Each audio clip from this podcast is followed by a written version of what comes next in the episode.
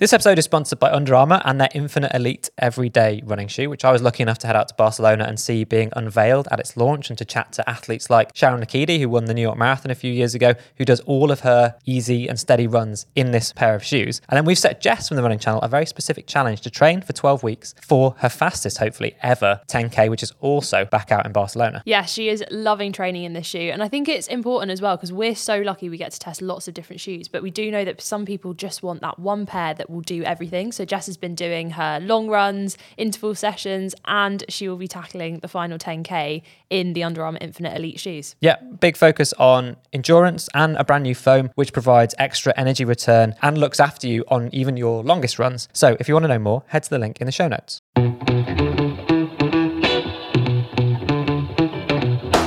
This is the Running Channel podcast with me, Andy Baddeley, Rick Kelsey over there, pressing buttons in the corner, making himself useful. And thankfully, we've got rid of Sarah Hartley this week Oh, and gosh. replaced her, upgraded her with Mo from the Running Channel, who's fresh off the back of running at the Copenhagen Half Marathon, which is what we're going to talk about this episode, all about running a faster half marathon, or maybe your first ever half marathon. So glad to see the back of her. We love her really, and she will be back next week. But welcome, Mo. I don't want her back. Mo's, Mo's sneaking in. He's taking her place. Okay, let's get stuck in.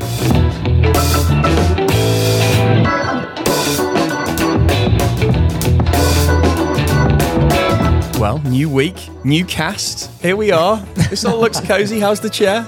Oh, the chair's fantastic. Yeah? It's a bit warm and there's like an indent where Sarah used to sit, but yeah. into. How are you? How are you squeezing into that indent? You know what? Is it I'm- working yeah, all right? I, I think I'm taking up quite Yeah? a, yeah, yeah, yeah. Yeah. so we're going to get into your sub 80 minute half marathon, May, shortly. But I mean, first off, Andy, how's your week been running? Was Uh, good, actually. So, I mean, I've been getting a fair bit of support on Strava when I've been posting actual training, which I have been doing now for a substan- substantial amount of time, really building up to this marathon, where uh, people are saying stuff like, oh, they won't be able to make fun of you on the podcast anymore. I mean, you absolutely will. you will. Yeah, we'll find a that's- way. that's We'll not- find a way. Yeah, that's not going to change anything. But yeah, I did my longest run to date at the weekend, so 14 miles, 20, nearly 23k, um, which was a revelation. That's my longest run in years and years. I'm really impressed by your commitment. You know. Thanks. So, because we were out filming at the New Forest Half Marathon last week, after we all finished the the 10k race, it was absolutely belting it down. Yes, and horrible, Andy, it? even despite being there as you know, you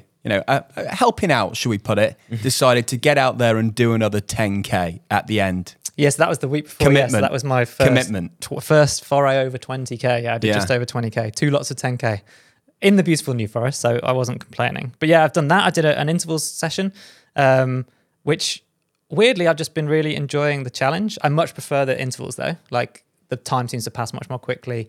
Um, I my mentality is really focused on like, ah, I'm going to hit these paces, and that's I've, I've yeah I've I've really enjoyed that that challenge, and I, I'm I've got a bit of a glow and excitement about Yeah. about this marathon madness that I never thought I would be motivated Are, are- for. are you in? Sh- are you feel like you're on target?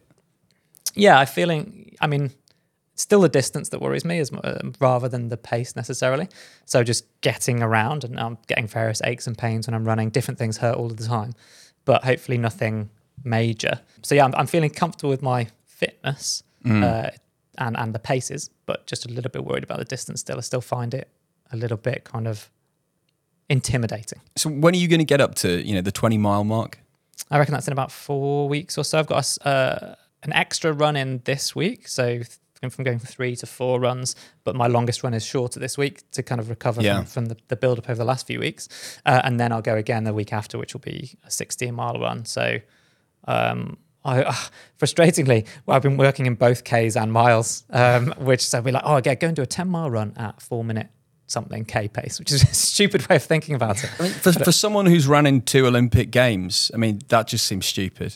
yeah, but it keeps me part of it is it keeps me thinking whilst I'm running, thinking about the different things. But, generally, I've been thinking I've moved from when I was competing as a pro to doing everything in miles to then doing them in Ks because it sounds further and Yeah. it sounds Yeah. faster. So Well, I tell you what, I was only thinking in kilometers when I was doing my first 10k last Here we week. go. So Rick- I was only thinking in absolutely. So New Forest, there's a video that's actually just come out about it. So um, the first 10k back, Andy, what were the conditions like? so before I tell you the conditions, just like to to to I know we make fun of each other on this Yeah. podcast. This is one of my proudest, sort of most Really? heartfelt, emotional moments on the channel was seeing you uh, at the this race, back racing again. You know, we, uh, anyone that listens to the podcast know Rick's been through multiple surgeries.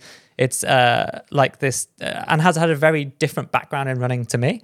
So it's, but you know, we've been friends for a long time, and being there and experiencing that you with you was amazing. But yes, we got there, hottest weekend of the year, weirdly Hmm. in September, and then also we're just about to start running, and it started uh, raining, raining pretty hard.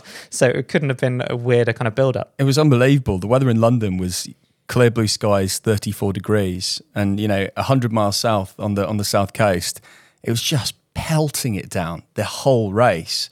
And you know, it's all about obviously getting back into running and doing a race again. You're getting used to those run conditions and what it's like to be back in a race amongst people you know, the hustle and the bustle, feeling your way at the start, getting across the start line, you know, setting yourself up, food, fueling. But then all of a sudden, you, you're dealing with something that you really didn't expect to be deal, dealing with as well, which was essentially the weather and, and the courses. It, it, we build this up, but it honestly is stunning. The, the New Forest. Uh, the You- New Forest is my favorite place. you in the love it. You to love, you love Yeah, going yeah, on I, holiday. I rave about this all you, the time. You, you just go and camp there on a Tuesday night. uh, yeah, it is is absolutely amazing. Um, I found it really hard though, guys. Really, Because of, because of the rain? Or? I, I, I- I found the whole race environment condition uh, uh, just because I was just so mentally out of that state. I found it really hard. Just kind of, I was trying to pace myself, just stick kilometer after kilometer just to get through. But in the legs to get mm. over the 10K, I found it really tough, but absolutely exhilarating. Yes, so Uh, how did it feel to finish? So we're, Um, a bit of a spoiler. Obviously, Rick did Yeah. finish this 10k. That's why I was so emotional. It's an amazing clip of me giving you a hug afterwards. Actually, I tell you what, I was really angry at some grass in a field on the last 10k for being about knee height. When I was just like, oh, I've ru- I've run on some gravel the whole way, just getting through it. I'll just keep keep going. And he's like, oh my gosh, I've got to run through a field of barley.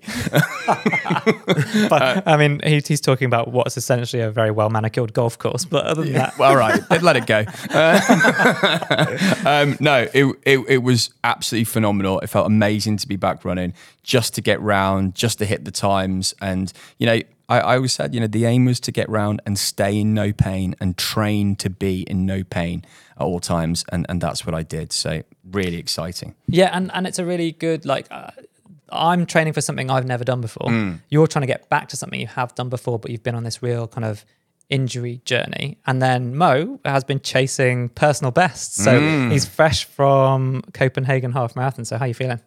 Uh, yeah, no, I, I mean, I feel like it's training for something I've never done before because of the, the pace that I was trying to go at. Yeah. Honestly, one, well done. It's incredible that you managed to do that 10K. Thanks, man. And uh, tw- 20 miles is, is coming around the corner and that is very scary. So, What for I- me? Yeah. thanks. That's not the kind of pep talk I wanted, Mo. Sorry, no, I, but I have no doubt in my mind that you'll be able to complete it. Thanks. He's, yeah, Well, I mean, half. yeah, yeah. That's not what you're saying off mic. You've got you got absolutely no favorite, no, no Sorry, faith in me at all. sorry, sorry. um, no, Copenhagen was incredible, an incredible experience, and genuinely one of the hardest like challenges I've set myself on the back Yeah. of like the sub three marathon. Sub three marathon is to do like an eighty minute half. And I only gave myself eighty days to do it, uh, just because it had a nice ring to it.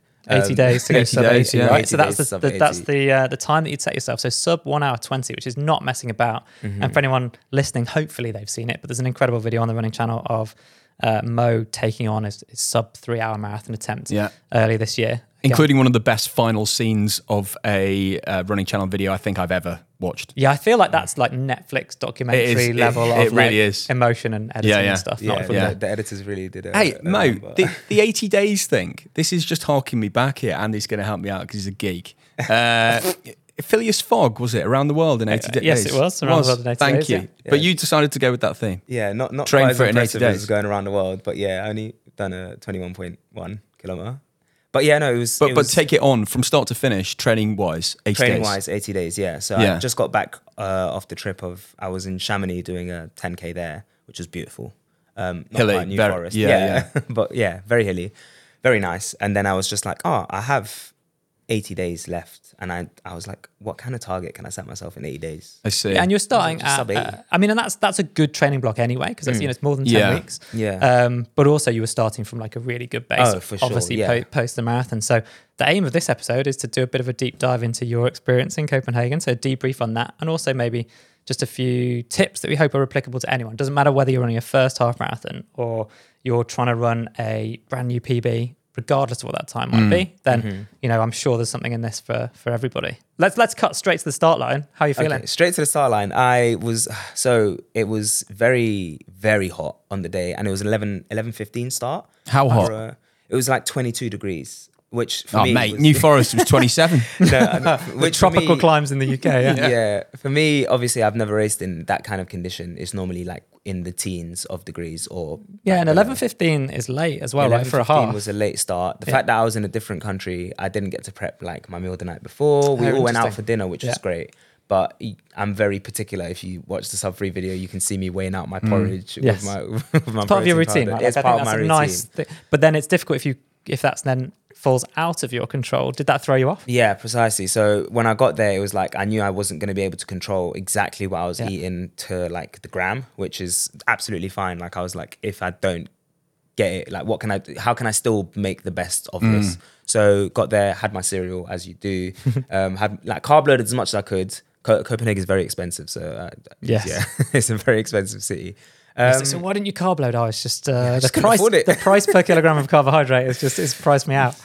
But um, yeah, so we got to the start line, eleven fifteen. I'd eaten like three hours prior, so I was in. I felt like I was in a good place. Yeah. Um, and it was just so so like packed. So many people there. Yeah. How do you know how many people run that race? Because it's a big It was like race. Twenty six or twenty seven thousand. okay, that's a Um, lot. Well, that's a lot which is for a quite half. a lot. Yeah. And to be fair, the most uh, like one ten finishers I've ever seen in a race for a half marathon, which Oh, so it's fast. So the, the, far, very the, fast course. the, quali- the quality, Quality of the, the athletes involved is fast, really impressive. Yeah. Um, but I found myself so when you look at other people's bibs, you can see what wave they're in, and I found myself amongst people running 140s two hours Okay. in my wave, Yeah. uh, which was very interesting. So I was trying to weave and get in front of them. Granted, I did arrive a little bit late, um, Yeah. But I was trying to yeah get to the front of the queue, and then it was just like gridlock. So Yeah, this is had we've to accept it. joked about this on the podcast, but this is the one thing I'm not really prepared for at like a mass participation race is that I did have that luxury as a pro athlete. Like you literally just line up on the front of the start line. Yeah, Yeah. it's um, and you have and special access yeah. to get there, and you could you could literally plan your warm up to the minute, and then be like, right, I'm going to go and stand on the start. Hey, line. welcome, mm-hmm. welcome to the pleb world. yeah. yeah, but Us it's- normies, this is what we have it's to deal quite with. a lot to deal with, isn't it? Because you you've got to join a wave, and then that mm-hmm. wave will have quite a Yeah. large contingent of, of different time goals in it. You know what, Andy? You've just said something really interesting. Not that you don't normally say things that are really interesting, but um, um, in fact, one of my favourite comments last week on the podcast was, uh, "I've watched Andy Baddeley run for years. Who knew he was actually quite funny?" Is that from you? yeah, uh, yeah, it was Rick from North London. Uh, yeah. Yeah, Rick, Rick's, Rick's mum. but. Um, but you know, when you set yourself up for a, a race, Mo, so you have to put down what time you think you're going to run it in. Yeah. Now, most people, when they write that down, and Andy, you've obviously got to do this for Mm-hmm. Valencia, what time you think you're going to run, because that's how they set up the race organisers and put you into the specific rate wave. So the race, The well, raves, the rave into the into the rave, so the rave goes smoothly. uh, um, but actually, people just see that. And the, it, it's so blasé. They just go, oh, "I'll do it in about that." Yeah. I, I think people put such little thought I into you're right. that, mm-hmm. So- and actually, it gets to the day, and you go, "Oh my god, I've got a red, I've got a red tick on me. What does that mean? You- You've got a yellow tick on Yeah. you. You've got, Yeah. you're faster than me. Hang on, why is red behind yellow or yellow's behind green? I, I think people need to think a little bit more when they go, "Oh, what time should I do my 10k?" And oh, I'll do it in about an hour and ten. And you get to the start, and you are just weaving for the first 20 Yeah. minutes to get back actually where your proper fitness And I, is. I wonder whether it goes which way it goes. Whether people are like blasé about it and they put down, "I'm going to run." Uh, that say say it's a it's a half marathon. They're like, "Oh, I put down I'm going to run two hours," but they're actually easily going to run an hour forty five. Yeah. Or whether it's the other way. Like definitely when I was oh, so you? Oh, I see. So you think people play it down? that maybe that's what I don't, genuinely. Uh, this would be a really interesting poll, wouldn't it? But like when I was competing, there's a, there's a level below the kind of elite fields, I guess, Yeah. in, in the UK called the British Milers Club, and that's how I. And I still used to run in these races all the way through my career, but that's how you started as a teenager, Yeah. whatever. Mm-hmm. And so you would have to do exactly that. You'd have to put down your target time, but everyone was lying. Everyone, because you wanted to be in the fastest race. So there was like A, B, C, D, E, F race for the 1500 meters. So everyone was hyping. Yeah, so so you'd be like, how much will they believe? Because back then, when I was running, there wasn't, you know, the extent of, of, of internet race results as there, as there is now. You had to literally get Athletics Weekly and scroll through the pages. Yeah, the 1890s were difficult. yes, yes, exactly. I had to wait for a telegram. Um, no, they, they, and so yeah, you you'd you just now I think they'd have they'd seed it based on recent results, so you wouldn't be able to say like I'm going to run ten seconds faster than I've ever Yeah. run before. But back then, like when I was running, that's what people were doing. So you'd be like, you'd have to put down a time that was so much quicker than you could actually run just to get into a. So yeah, I wonder whether people. Yeah, you, Yeah. you were your own hype man, essentially. I think Exactly. there are certain races that ask you to put in your previous PB with like Mm. proof now. Yeah. Um, so you can't jump Yeah. like, go into the faster waves if you haven't like if you're not roughly around that pace. Yeah. Which is quite interesting. But yeah, again, like, no one was checking any of the waves like as we got there. And Yeah. because there was so many people, it was virtually impossible. And it was like it wasn't a rolling it was a rolling start, sorry. So it was like everyone could have just jumped in the first wave if they wanted to.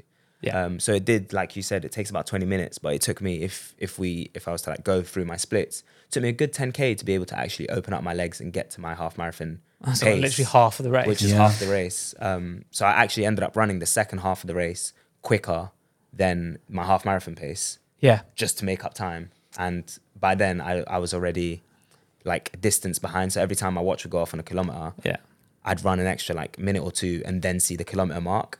Hmm. And like you say, um, kilometers you do feel faster because you're seeing them more Yeah. regularly.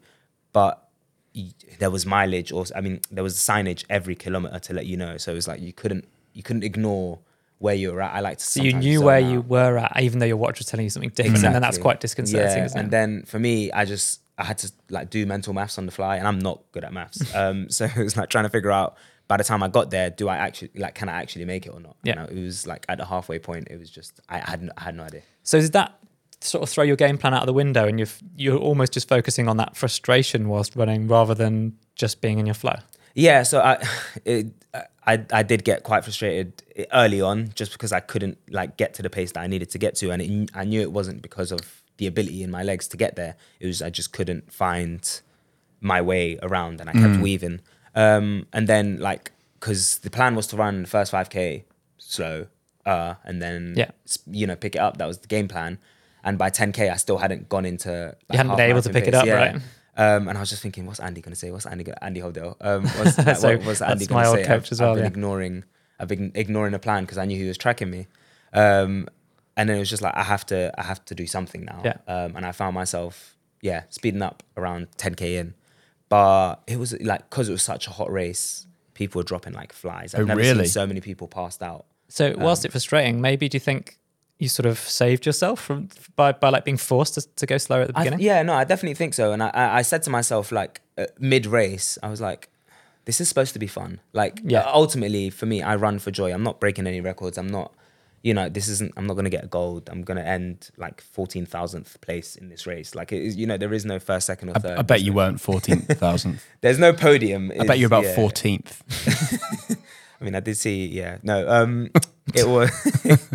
It, so I was like, this is supposed to be fun. I just had to remind myself that I'm supposed to enjoy this. So whether Yeah. whether I get the time or not, Yeah, yeah, we- you just got to liberate yourself of that. Yeah, we've talked about that as well. Just being happy Mm. in your running and, and general life like makes you a Makes faster run runner. faster. Mm. it- it's a, it's just a, a way of, you know, you don't always need to be comparing yourself to others or, or whatever. Just just get out there and yeah, enjoy it. So that's actually a really nice mantra that you had. But I Yeah. appreciate you also had a very clear goal. So it's kind of, Of trying to course. marry Yeah, those yeah. marry those two things up. But I do think that that was one of the things that actually did actually, you know, turn around and make me run faster, which I guess is the topic of this podcast is like how to get a faster half marathon. And the first point is be happy while you're doing it. Like be happy while you're training, be happy while you're running, and you'll find yourself running faster. And part of part of happiness is is is being um, kind to yourself. Mm. So, like, I guess an interesting question that's not too much of a tangent is how kind to yourself are you if a a workout that you've planned as part of your half marathon training, that eighty day build up,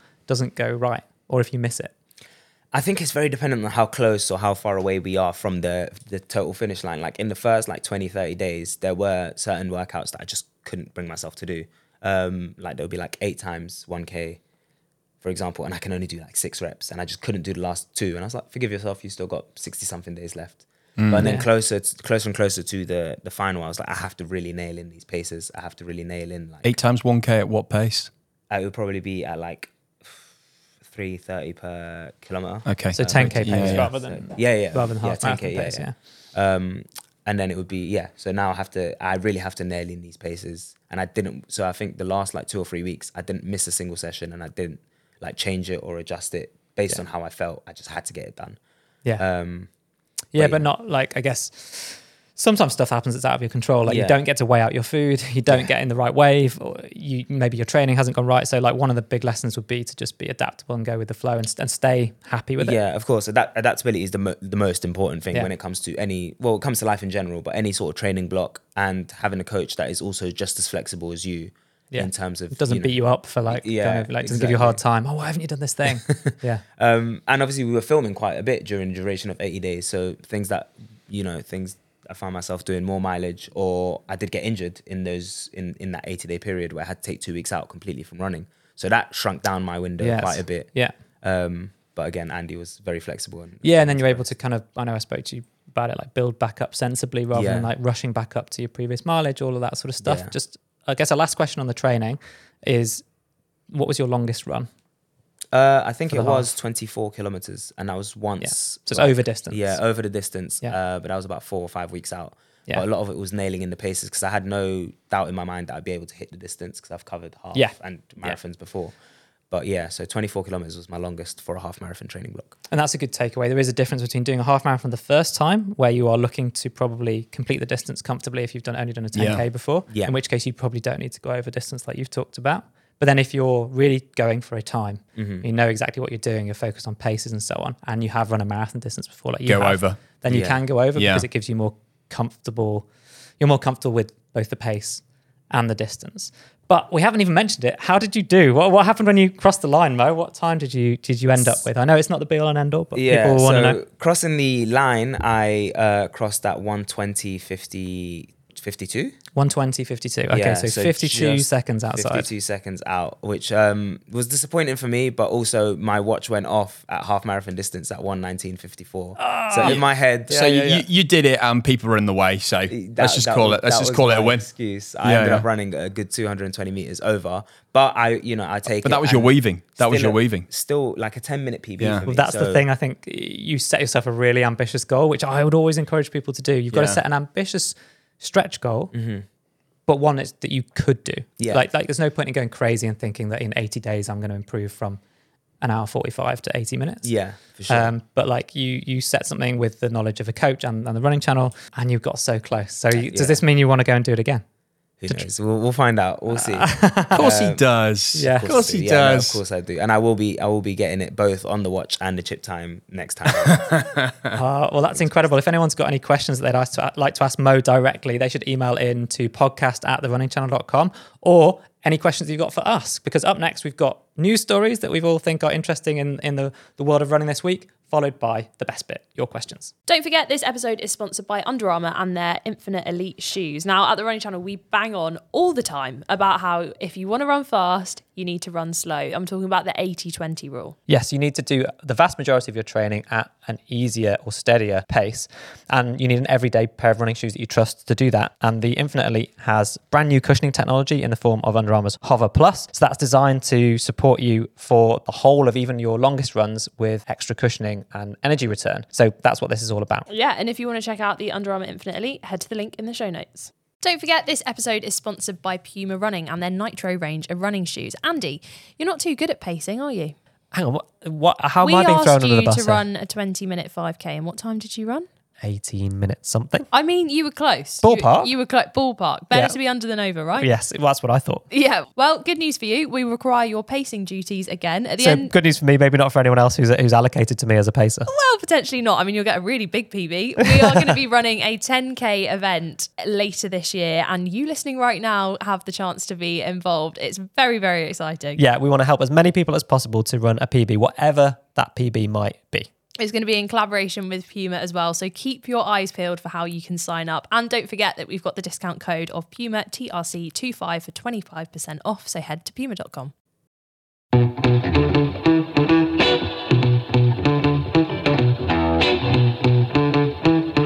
So every episode, we pick a news story from the world of running to chat about. And Mo, You've got one this week. What have you got for us? I've actually done my research this week Oh, with, so- oh, with well, official Sarah numbers. doesn't. yeah, that makes a change. with official numbers. Um, I, I was super proud of a half marathon distance, but uh, a gentleman by the name of Johnny Davis ended up running the tube lines. I'm not too sure if you um if we you saw have. that. There's an article about this on the Running Channel website. In fact, so like it's um. So yeah, this, he ran 572 kilometers. in 11 days. In 11 there's 11 on. different lines. Explain, explain. So he was running a line every single day for 11 days to raise money for the charity Calm. So the tube lines In London. in London, yeah, there's Um, 11 different lines, right? So I he- believe so. Yeah. So he'd start at the first station and end at the last station every single day for 11 days. So some distances were like 30 something kilometers a day and some were up to 90. 90k, and he had a he, the easy day was the uh, Waterloo and City line. So he, he did run 3k on that day, I think. Yeah. I was going to say the poor sod had to do the Metropolitan line one day that ends up somewhere in Hertfordshire. Yes. Or Buckinghamshire. That's yeah, insane. it's, that is a long way out. That isn't Yeah. it? So, so yeah, I just think it's an amazing thing because it sounds fairly innocuous. You like the tube line, that's central London. You think it's those lines aren't that long. And we actually did a race on the running channel where I raced Sarah. She got the train on the Waterloo and City line, and I had to run above ground. Um, Who won? Uh, she did on the train. Did she, beat me, but honestly, it was the closest. It was by about ten seconds. That's insane. Um, so, uh, but yeah, that was only three k. Yeah. so five hundred odd k is, is is absolutely bonkers. it's But- crazy. At least he skipped all the delays. There were, you know. Yeah, it doesn't matter about any strikes. Right? yeah, exactly. Yeah. exactly. Oh, that's well played. I love that. That's Yeah. we should do that um, challenge on the tube again sometime. Yeah, because there, there's some amazing stuff from from years and years ago on YouTube, isn't there, where people will hop off the carriages, And run up, up. out of the station, try and get to the next station, and down onto the same tube at the same carriage uh, as their friends who are filming on the inside. They're they're amazing. We haven't done that, but I say, I say we pick a line each and, and we go for it. okay. but, Uh, shotgun the Waterloo, Waterloo City, City. which uh, yeah, for any non-London dwellers, it only has uh, it goes from Waterloo to Bank, and that's it. I think. Which, for the majority of you listening, yes, yes, exactly. But just but yeah, it's it's a basically a two-station line. I think. Yeah, yeah. Between two points. yeah. Uh, Andy, Uh, what you got? Right, mine's very different. Uh, I'm going to bring us back to my passion. The we've you know not recently had the World Championships in athletics, but also at the end of the season there is the Diamond League, which is the biggest competition that goes on all, all year to celebrate the world's best athletes. The Diamond League final happened over in in Eugene, uh, in the US, and there were just some incredible distance results which we should celebrate. Not least because it's a, a weird type of time of year. I actually really struggled to run after the championships to pick myself up after what was the big aim of that year, World's Olympics. Um, and it's late as well. It's like September, but people ran incredibly fast, which I think was unexpected for loads of people. How so, fast? so um, Jakob, Jakob Ingebrigtsen, the kind of Yeah. young 22 year old Norwegian superstar, uh, fresh off actually his defeat in the 1500 meters at the, at the World Championships. But since then, he's, he's on a bit of a mission to kind of Yeah, the Brits just beat him now. Yeah. well, um, well, but he ran a 343 mile, Okay, punchy. which Disgusting. is absolutely incredible. So I think the third fastest of all time. Um, and what was really interesting, so that that world record stands from El Guerrouj back in '99 in Rome. So that is a 24 year old world record. So El Guerrouj he's still a wounded, has it. He's a wounded bear, isn't yeah, he? and he, but he, he got so close. He, I think he uh, 343.13 is the world record, and he ran 343.73. So he's 0.6 per second behind it. Yeah. Um, just watching it was is magical for me. I love that distance, but often those things are a time trial. The best person in the world following the lights or the pacemaker. But this time, uh, Yared Nuguse from um, actually I don't know how to say his surname properly, but from the US, he was only 0.24 of a second behind him. So ran the fourth fastest time in, in history, which is also exactly what happened when El Guerrouj set the world record back in 99. It was Yeah. him and Noah Ngeny from Kenya, uh, literally diving for it on the line, more or less how close they were. So quite unusual to have that in a world record. Especially in the, uh, like you say in the Diamond League as well at the end of the season post World Championships Yeah, when when, everybody's been so hyped up Yeah. for it and, Yeah. and is knackered. Yeah. yeah, that's amazing. And one last one, same on. same meeting. Uh, the women's world record in the 5,000 was actually broken. Yeah. By five seconds, absolutely smashed by uh, Tsegay. Um, she ran, uh, Five seconds. yeah, 14 minutes dead, 0.21. So she was 21 hundredths of a second off running the the world Sub four- record. sub Off, off, 14, off- sorry, off, she ran the world record. She was 21 hundredths off breaking that 14 minute barrier. So, um, kind of, is that in in women's running? There hasn't been this kind of mythical, nice round number barrier like there was for the four minute mile and the two hour marathon. There is now. But whether There that is 14 minutes Yeah, is it, she's yeah. only 2100s. You've got to Yeah. think, and that world record's come down 11 seconds in the last three years. So just think that's leaps and bounds for, for world records. It's, it's incredible. Yeah, you could have done it, mate. It was all in the shoes. Don't worry. It's Well, all in the shoes. yeah, It's yeah that's all the shoes. But also, shoes. also, is it the greatest generation of women's distance running of all time? You've got Tsegay, uh, Faith Kipyegon, who broke the world record for that 5K this year. Uh, Gidey, who broke it in 2020. Beatrice Chebet ran inside the old world record or very close to it at the weekend. Then you've got Sifan Hassan. Uh, You've got to say it is. it just, Yeah. it's just It, it is, isn't it? I I mean, th- to have them all running at the same, Same time, time. and exchanging Yeah, yeah. medals at different distances. Hassan ran London Marathon in April and then th- the 1500 5K and 10K at the World Championship. Yeah. I don't know. I, I, I think it is because it's a bit like tennis, isn't it? When you had you know Federer and Nadal and Djokovic all Yeah. playing at the same time, and they basically raised fight- each other's game and they all raised each other's game. That's the same as what you've got in, in this distance and women's running. Yeah, I think it, it takes a great to create a great. Yeah. Um, yeah.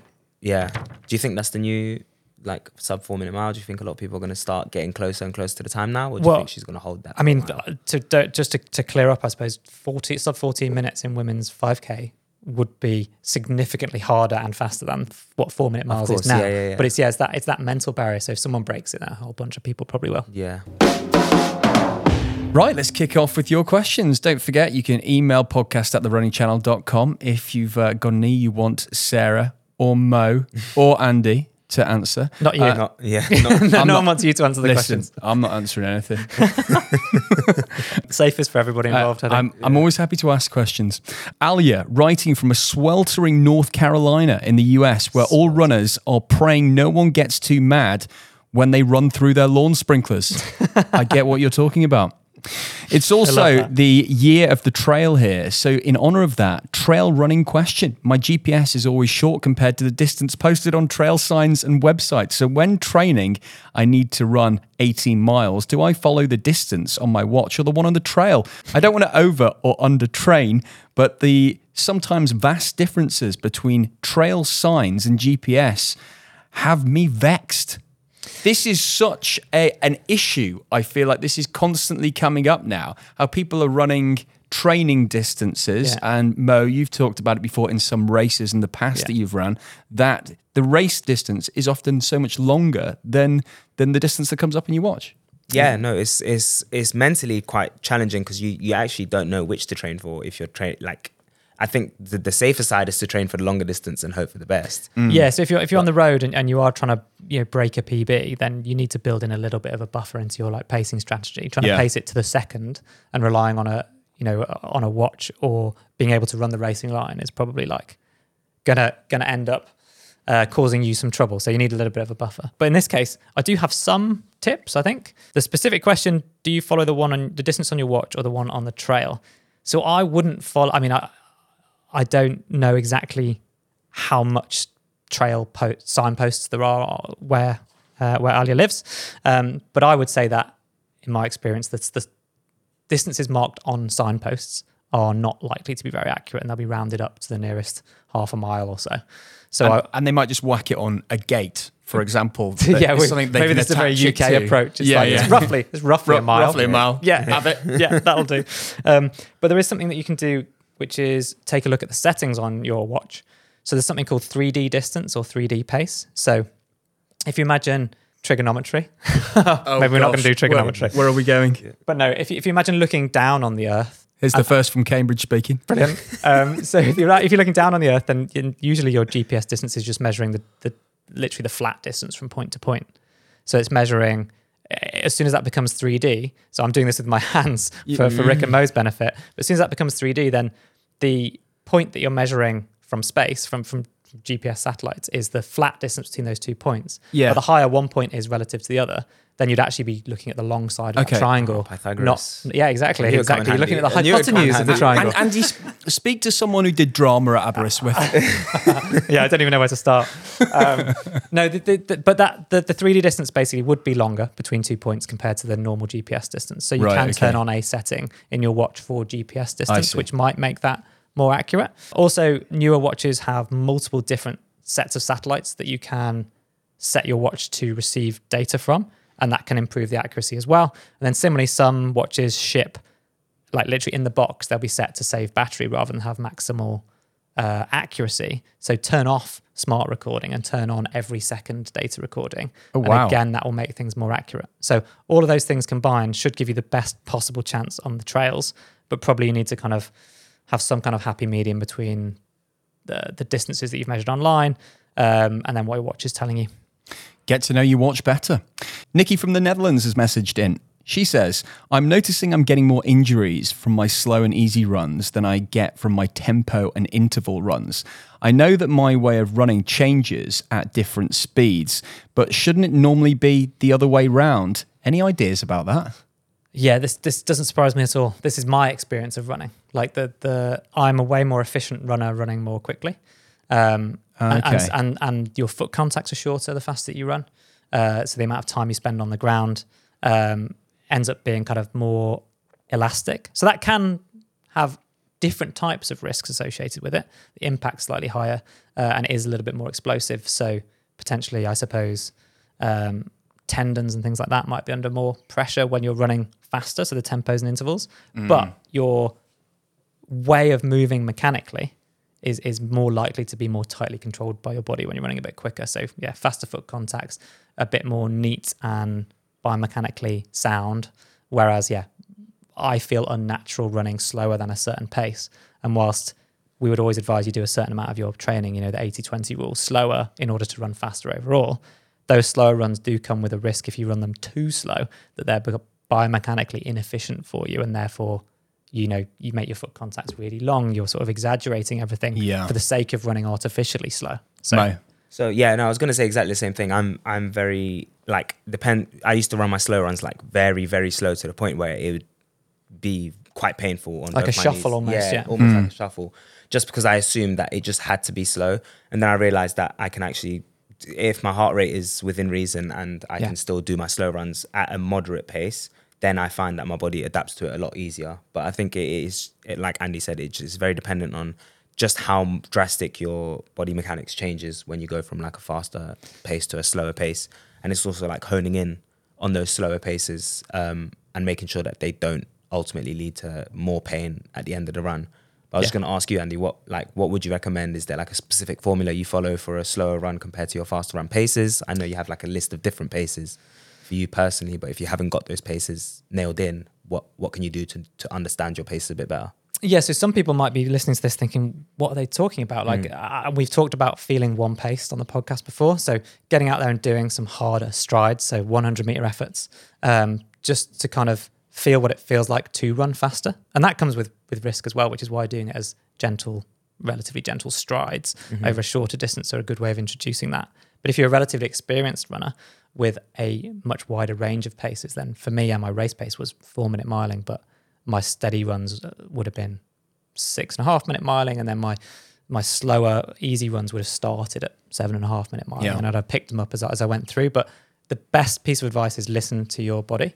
If it feels unnatural and it, and it feels really forced, then then don't fall into that trap. If you are running easy enough to have a conversation, um, and like Mo says, keeping your heart rate in check, then that's a pretty good gauge to go off. But don't feel like you have to run incredibly slow if that is causing you kind of injury issues. Nikki, thanks for your question. Mo, it's been great having you. Oh, it's been my absolute pleasure, and hopefully, uh, Hopefully, hopefully Sarah's sick yeah, hopefully- sometime yeah, soon.